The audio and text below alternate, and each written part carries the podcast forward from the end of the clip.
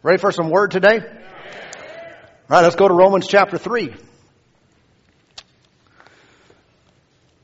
Romans, the third chapter.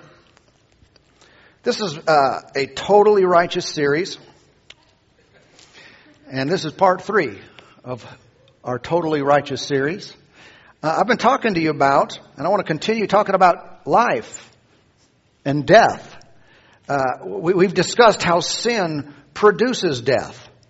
Right? It's a real spiritual condition that cannot be changed with a fig leaf or any other attempt of man to fix the feelings of guilt and shame and condemnation. There is only one way that a person can recover from a condition of sinfulness or death or separation from God, and that is the new birth, which was provided for uh, because Jesus was our substitute. But like we said before, death has been passed to all men and has thus, and, and man has this, therefore come up with many methods to try to fix this sensation of a disconnect from God. And, none of it's working. None of it's working. We got religions galore, and none of them produce the life of God. None of them produce uh, a resurrected spirit.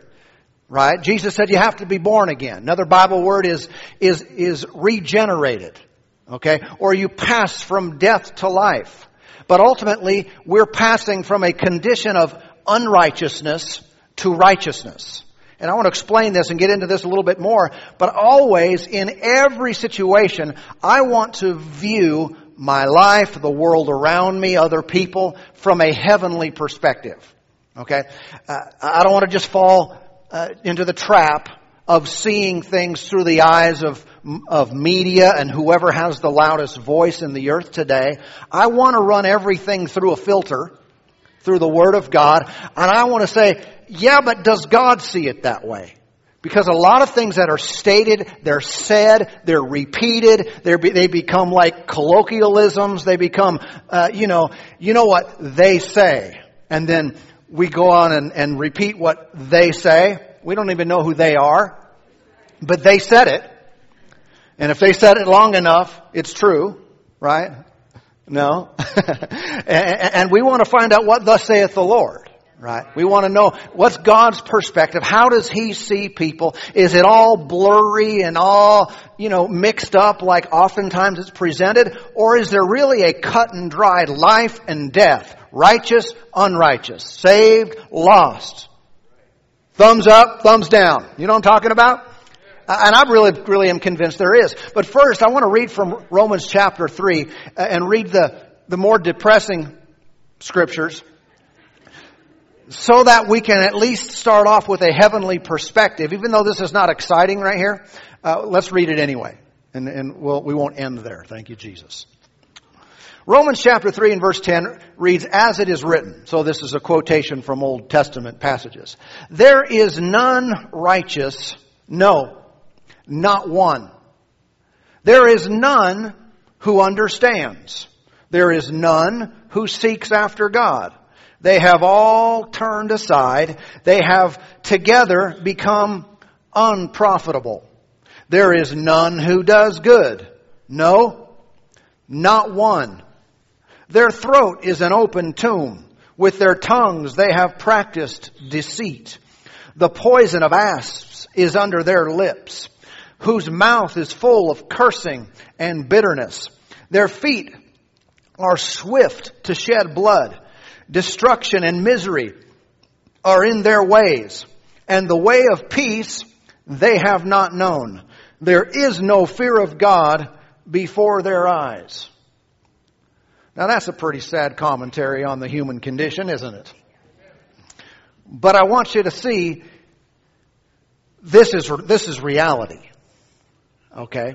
I know there's talk sometimes where people will say, you know, human beings are basically good. You know, we're all basically good at heart, and uh, that's not true, though. That's not the case. Basically, human beings are bad. So I don't really know if I like this sermon. Well, we're going to fix it though. We're going to fix it before we before we get done. But, but, but here's the thing. According to God's standard, and how many know his standard is El Perfecto? Huh? El Righteouso. And that's the extent of my El Spanisho. Uh, uh, his standard is perfect. It's holy. It is pure, unadulterated perfection. Anything compared to that that has any degree of sin in it falls short and cannot compare, cannot measure up.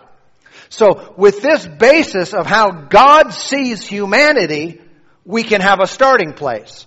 If I have, if I approach God with the opinion that, hey, you're good, I'm good, we're pretty much the same. I mean, or we start judging each other on a curve and comparing ourselves with the next person, then we're pretty good. But that's not the standard. Alright? Person sitting next to you, not the standard of holy, of perfection. God is. And so we see things through His eyes. We can then move forward.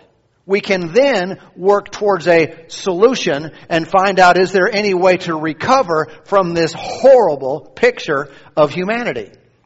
And thank God there is. But people today are continuing to work hard to attain right standing with God. They're giving it their heave ho. They're giving it their best effort, trying to fix themselves and fix their lives and deal with the guilt and condemnation that, uh, that, that is ever so prevalent in their heart. It's amazing the lengths that people will go to to try to fix this fallen condition, this separation from God. Uh, you know, the suffering people will endure, the, the bondage that they will live under. And it's, it's really uh, pretty serious in our, in our world today. It's, uh, it's amazing what religion will do to mankind. I mean, it's brutal. It's horrible. And some might think that's strange coming from a church. You know, that you would say that kind of. I tell you, let's watch the news today and read. Uh, you know, around the world and even this week, it's come to our shores, hasn't it? Where people, in the name of so-called God, will take someone else's head off. I mean, it's sad what people will do in the name of God. How they, how this group called ISIS and all this, how they will brutalize and kill and, and just destroy. And they all think that they're doing it for God. They think they're, they're improving their standing with the Creator. That they are better off and they'll be rewarded and, and, and all this kind of stuff. You can see how it is so messed up. Even in our, you know, even locally, uh, you know, when re- religion gets mixed in, so often it produces negative results. Uh, I mean, women usually get the worst end of the stick. In religions across the board, even locally, big religion in our area, the women are nothing. They're nothing. I'm telling you, that's not the way God thinks. I tell you, the Bible says if anyone, uh, uh, that in Christ, there is neither male nor female. Huh? And, and, and there, there's a, there, the Lord wants to lift people. Religion wants to hold them down and control them. And just try to make them, you know, align to a certain pattern or certain formula, and, and it's just not helpful.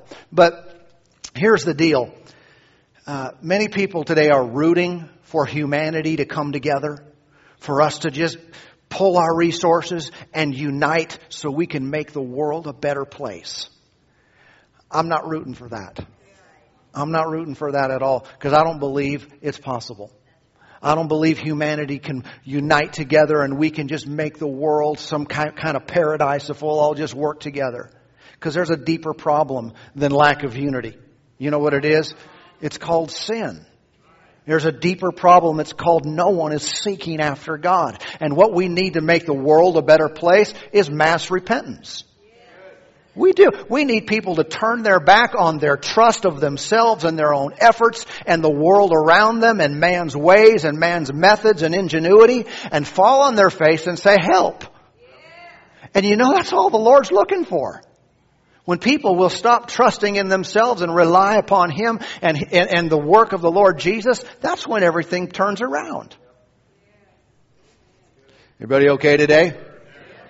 What, what I really want to, one of the things I want to accomplish in sharing this message and parts of this series is no matter how you are personality wise and how you view other things, we must see righteousness and unrighteousness as black and whites. We must be able to cut right through the middle and say, this is right, this is not right. This is God, this is not. Okay? When we can, we're ready to move forward. Uh, let's define this word righteous. Alright? I've discovered in, in ministering and talking with people over the years there is a whole lot of individuals who are Christians, who are part of church and different churches, that have very little understanding, very little understanding of what we call, what the scriptures call, the righteousness of God in Christ. All right. They have been told for years and years that they're a old sinner saved by grace, and it's muddied the water and made uh, the water made them view themselves as some sort of uncertainty when it comes to eternity, unclear picture when it comes to their standing with God. And I want to I want to try to clear a lot of these things up. When we talk about righteousness, all right, let me give you a definition, and let's just keep going. Righteousness is the character or quality of being right or just. Okay? The character or quality of being right or just. Many times it's stated this way. I like this definition.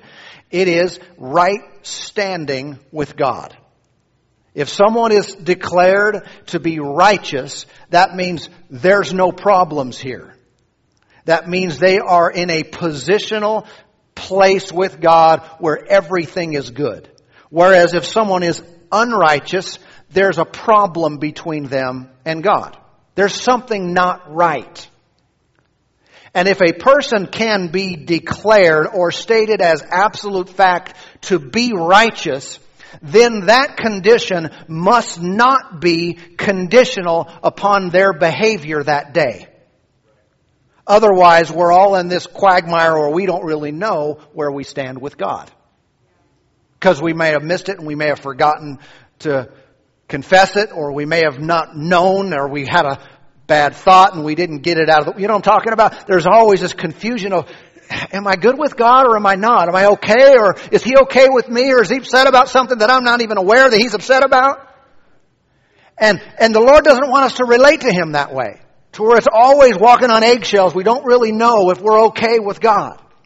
We can get to a place of revelation where His love and character and plan is revealed to us where we are absolutely certain.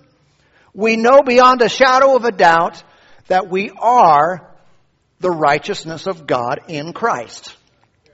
What does that mean? We have right standing. We've been declared just, holy, pure, and this is not contingent upon, and I, am going to clear this up if it's confusing at all, but it is not contingent upon my behavior that day. My standing with God is not in flux from day to day, from minute to minute, where one minute I'm good, the next minute I'm on the outs. God has given us a, a, a confidence where we can relate to Him from a place of sureness continually. All right. It is a state of being, it is a quality of life, we're talking about righteousness, that produces right behavior. Okay? It is the opposite of sinfulness. I like to look and, and mess with words a little bit. Sometimes I do, I just think this way and because I like to make jokes. But sometimes it helps to, to see things. I'm either righteous or I'm wrongchous. Right? You either have righteousness in you or you have wrongchousness in you. So, you're either right or wrong. Anybody like to be wrong? I'm not real fond of wrongchousness. Uh, there's value I recognize and I desire to be right. Not right as a pride thing, I'm right and you're wrong, but right with God right in my relationship, right in my standing. It produces peace. It produces comfort. It produces uh, confidence, security. It produces a lot of positive things when I know that I'm righteous and not wrongchous. Look with me at Romans chapter 9. Romans, the ninth chapter. This whole book would, uh, if you want to get some good stuff, read it all, read it all the way through this week. And there's a whole, whole lot of discussion about the very topic we're teaching. Romans chapter 9. Notice with me uh, in verse 30. Romans 9 verse 30. Paul writes here, what shall we say then? That Gentiles who did not, who did not pursue righteousness have attained righteousness, even the righteousness of faith. Now, now watch. That's quite a statement. He said the Gentiles, those were those non-Jews or those outside of the covenant of Israel. He said they weren't even looking for it. They weren't even pursuing it, but they got it. Why did they get it? Because they approached it with faith.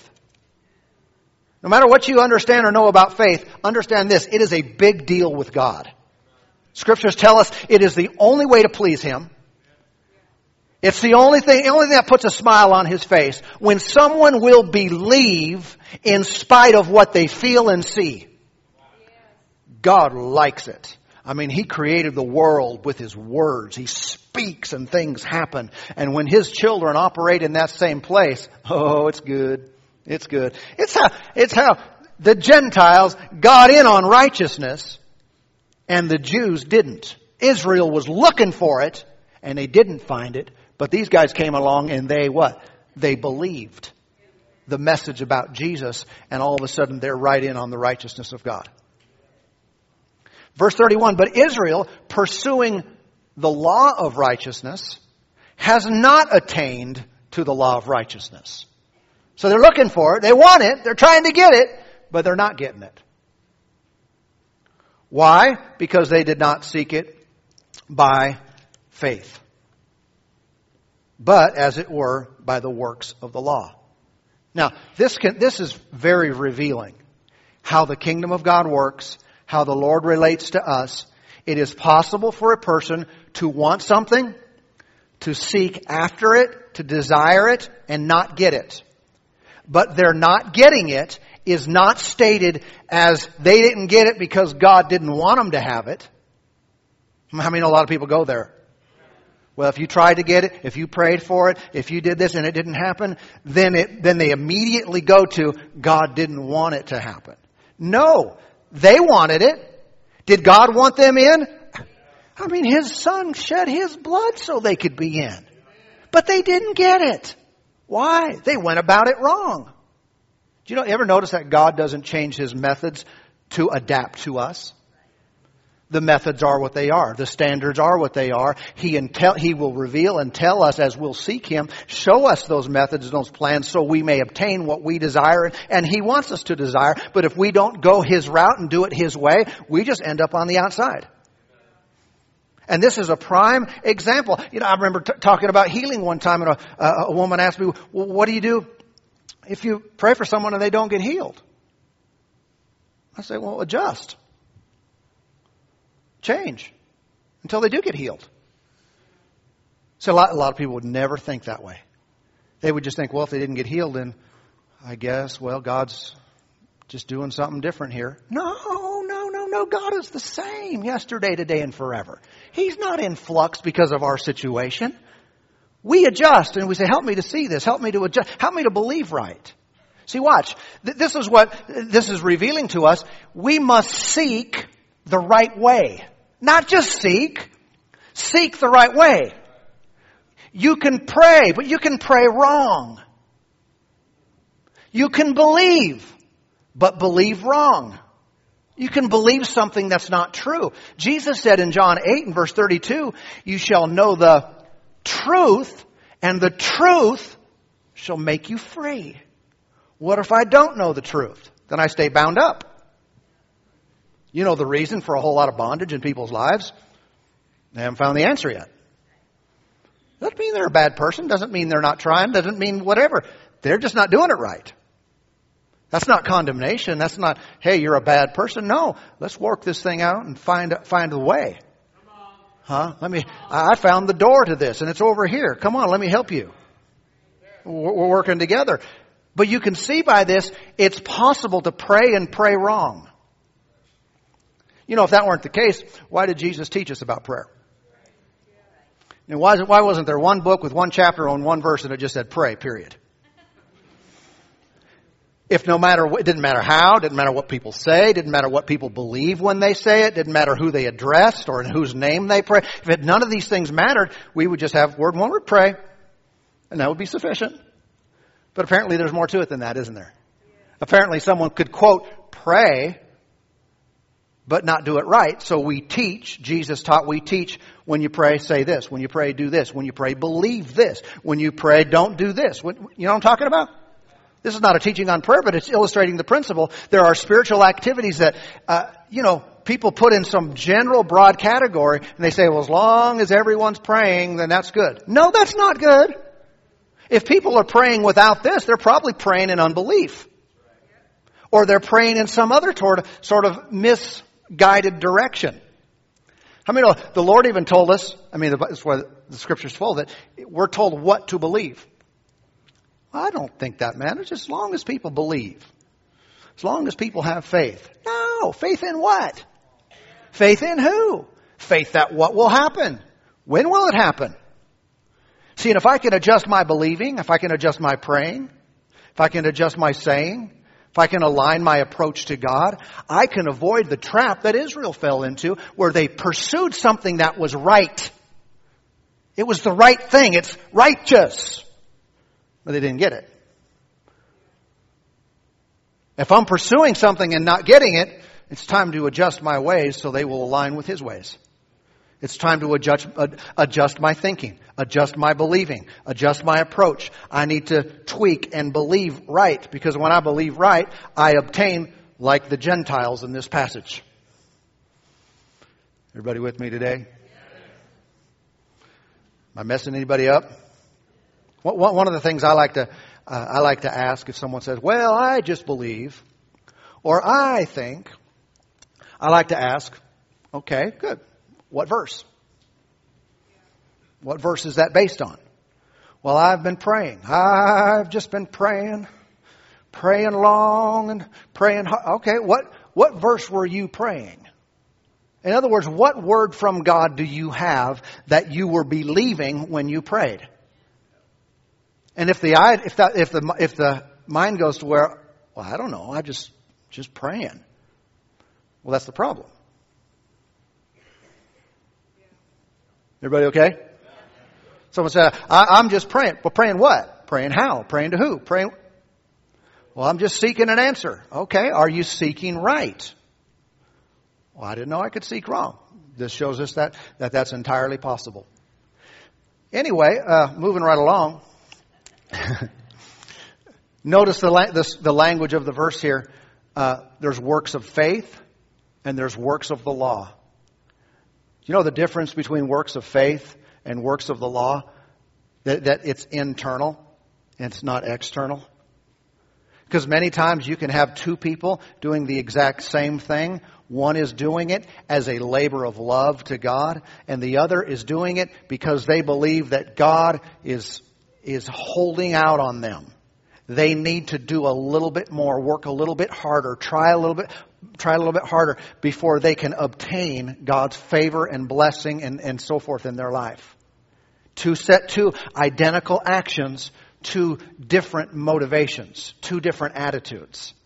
When someone comes from a place and they acknowledge and recognize Jesus did it all, he paid all the price. He did everything that was necessary to um, to purchase our redemption, to give us right standing with God, and there's nothing we can do to add to that to make it better, not even a little bit. Then, when that person accepts it, they rest and go, "Thank you, Lord, man, this is good." And then, do they work? Oh yeah, we're a works church, but it is a work of thankfulness.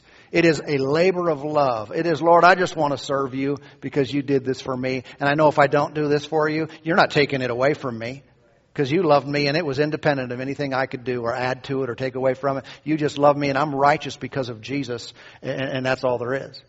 But then you got others. Now, now watch. This works to keep people out of eternity in heaven. It also works for those who have received salvation. It works sometimes in their day to day in their, in their lives and they, it, it becomes bondage. It becomes religious weight on their life where they always feel like I'm not quite good enough. I haven't quite done enough. Need to do a little bit more. Need to work a little bit harder. Need to try a little bit more.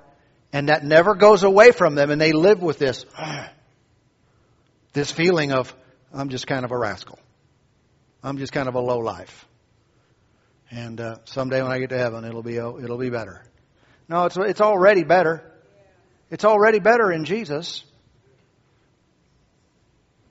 And it's when we believe that and adjust our belief, bam, that we align with God's righteousness and we enjoy the benefits of it. Everybody okay today? All right. This verse, this verse goes on to say, you're still probably there in, in, in Romans chapter 9, the latter part of verse uh, 32. It reads, For they stumbled at that stumbling stone. Can you know who that is? Jesus. That's Jesus. Verse 33, as it is written, Behold, I lay in Zion a stumbling stone, a rock of offense, and whoever believes in him will not be put to shame. Notice, whoever does what with him? Works hard for him. No, whoever what? Believes in him will not be put to shame. Shame lives through, shame is removed through faith in Jesus. And so uh, that, that's what I, that's what I need to add to my life, not add some else, something else on top of what Jesus did on the cross. It needs to be a resting, a, a, a confidence that Jesus took my shame, took my pain, and all that's left is righteousness, is right standing with God. But you can see here, Jesus is the place people stumble. We can see that throughout the world. Jesus People stumble over Jesus. They're always tripping over Jesus. Tripping over Jesus. What, what, in what way are people tripping over Jesus? It's hard for the human mind, it's hard for the human way of doing things to accept that we can do nothing, absolutely zero to save ourselves and give us this righteous place with God. And to believe that He did it fully, completely, and it's settled and it's done. It's just hard to accept that. We always want to have our hand in there somewhere. And that's where religion will help you. And it'll always say Jesus plus. Hmm. Now, those who are more new covenant minded, it's Jesus just plus a little bit. Right? As opposed to those who are totally, you know, in legalism. But always, people still trying to add a little bit. Always trying to add a little bit. How about we just say, nothing else? Nothing else I can do? Nothing else, nothing, no work of mine, no effort of mine, no, no uh, committed prayer life of mine, no disciplined Bible study life of mine, uh, no amount of giving of my money, no amount of serving, no amount of doing anything is going to make what Jesus did on the cross any more than what it already is. It was completely sufficient to wash all my sin away and give me perfect and right standing with God forever. Hallelujah. Look at the next verse. It's chapter 10 and verse 1. See, these are the, there, there, there's, there's different types of righteousness mentioned in here. And we want to make sure we have the right kind. Because Romans 3 said there is none righteous. And that was the condition of the humanity before Jesus came and people started being born again. But now that he has been, he has come, and there are those of us who have been born again, how many know that statement that there is none, none righteous is no longer true? So you can't do that to the Bible. Yes, we can. I'm not doing anything to the Bible. These statements are contextual. They are time sensitive. They're stated about certain conditions of human race during different periods. Now, once Jesus was raised from the dead, this whole place changed. I mean, just like that, people are passing from death to life, and now they were no, none righteous. No, not one. But now, we've been born again. And now we contain something that He deposited in us the moment we bowed our knee and made Jesus the Lord and Savior of our lives. Romans 10 verse 1, brethren, my heart's desire and prayer to God for Israel is that they may be saved. What, what do you mean Israel? The ones who were looking for this law of righteousness but didn't obtain it. They tried it, they sought after it, but they didn't end up with it. Paul's not mad at them. He's not putting them down and saying, you rascals, you dirty dogs. He said, no, I'm praying for them. I'm praying because I want them to be saved. What do you mean be saved? Attain to the law of righteousness. Verse 2 For I bear them witness that they have a zeal for God, but not according to knowledge. Anyone in the world like that today? I mean, they're zealous for the thing, they're zealous for God, they're going for it, but they're doing it wrong. They're not doing it according to knowledge. Their, their motive might be a, a, something that we can applaud and say, yay, way to go. But you have to do it right. Huh? I mean, if you drive up the wrong side of the street out here, in the, in the middle of traffic, it doesn't matter what your motive is. Say, well, it was an accident. I just came back from Australia. And whatever. I drove on the wrong side of the road. Yeah, not, no one's questioning your heart. I'm sure you didn't intend to do something so stupid. But still, Mack trucks hurt. Bam. So, they didn't do it according to knowledge. Verse 3, for they being ignorant of God's righteousness, watch, ignorant of God's righteousness. That's a condition within the minds of people. And seeking to establish their, their own righteousness. That's what, what's happening with so many people in the world today. They're trying to be righteous, but it's not His righteousness, it's their own. They have not submitted to the righteousness of God. For, the, for Christ is the end of the law for righteousness to everyone who believes. So what is our goal? What is our, we just need to submit. What do you mean? Submit to God's righteousness. I'm not talking submitting to some punishment. I'm talking about submitting to something really good. But it is laying aside my own righteousness, saying, there's nothing I can do, there's nothing I can add to what the Lord has already done. It is His love for me, it is His kindness towards my life, nothing I can do. I submit to that. I bow my knee and say, Lord, I, there's nothing I can do to save myself. I rest, and nothing I can do to improve myself. I rest in your completed work in me. And just like that, bam, righteousness becomes a spiritual reality from God's commentary, not from man's. People on the earth say, oh, as long as people pray, as long as people believe, as long as people work hard, blah, blah, blah, blah, blah. None of that works. That's zeal without knowledge. There is a righteousness found only in Jesus. And if we submit to it, we're saved. And if we submit to it continually, we find our embrace in Him. We find our, our, our acceptance by God is not in flux from day to day or from minute to minute based upon what, what the last thought we had was. Right beliefs, I really believe, produce right actions. And we should stop trusting ourselves. It's a humbling thing to say, as, as, as written in the book of uh, Isaiah, our righteousness is as filthy rags. We don't want to say that. Mankind, we want to pat ourselves on the back for our great accomplishments. Huh? We just want to gather together and build a tower. Mm. Look what we have created. Look what we have done. Talking the Tower of Babel. But humility says, no, we've altogether come up short. And we can't do it. But Lord, you did it. You loved us and you put it on, you gave us your son, Jesus. So we submit to that at the moment of salvation and for the rest of our lives and for the rest of eternity. Our righteousness is found in you. And that produces, that gives us the foundation now. The foundation for godly living, for, for the character of, of Christ being expressed through our lives. And we'll talk about that. We'll talk about righteous actions and that kind of stuff. But this foundation, this foundation of knowing who we are in Him and trusting in His righteousness through Christ, not our own righteousness, is key to making things work in God. It's key to your prayer. It's key to your healing. It's key to your having victory over other situations. It's key to so many things. And if we'll start from that place, oh, it's going to get better and better and better and better and better. Amen. I don't treat sin as a light issue.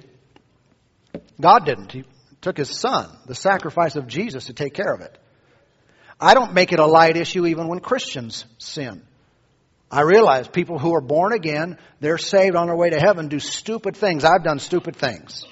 I don't make light of it. I'm not talking about just brushing that under the rug, act like it never happened. I'm not talking, talking that approach at all. I think there's a lot of that going on in the world today. People just say, I'll just confess you're righteous and go on. No, I think acknowledgement and ownership for our behavior is important in our walk with God. All right. And, and that's entirely scriptural. Maybe we'll get into that at some point.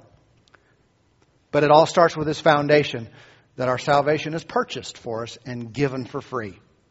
That sounds pretty basic, huh? But I tell you, it's so easy for people to get away from it and get off into, into the wrong thinking. Let's stay with the Lord in this. Amen. Father, I pray for these today. I thank you for this revelation of your life in us, the life of Christ. I thank you for this revelation of right standing with you. Oh, we so want it, desire it, need it. And by faith, thank you, Lord. We have it. Thank you for what you've done for us. We're not going to try to fix it. We're not going to try to improve on what you've done. It is good. It is complete. Thank you for what you're doing in our lives today. Thank you for your work of righteousness in our hearts. We submit ourselves unto the righteousness of God in Christ. And we believe. We believe what you have done, what you have said, and we accept this as a finality. And we rejoice and are thankful. We're glad today. And we serve you with joyful hearts in every way. Thank you for doing a work in our midst today, Lord. You're preparing us and equipping us for days to come. And we're ready because we're right with you. Thank you, Lord, in Jesus' name. I pray for those who are not yet saved. Father, for all those who've come to church today that are not yet been born again. Touch their hearts and draw them to yourself. Now I pray in Jesus' name. Amen.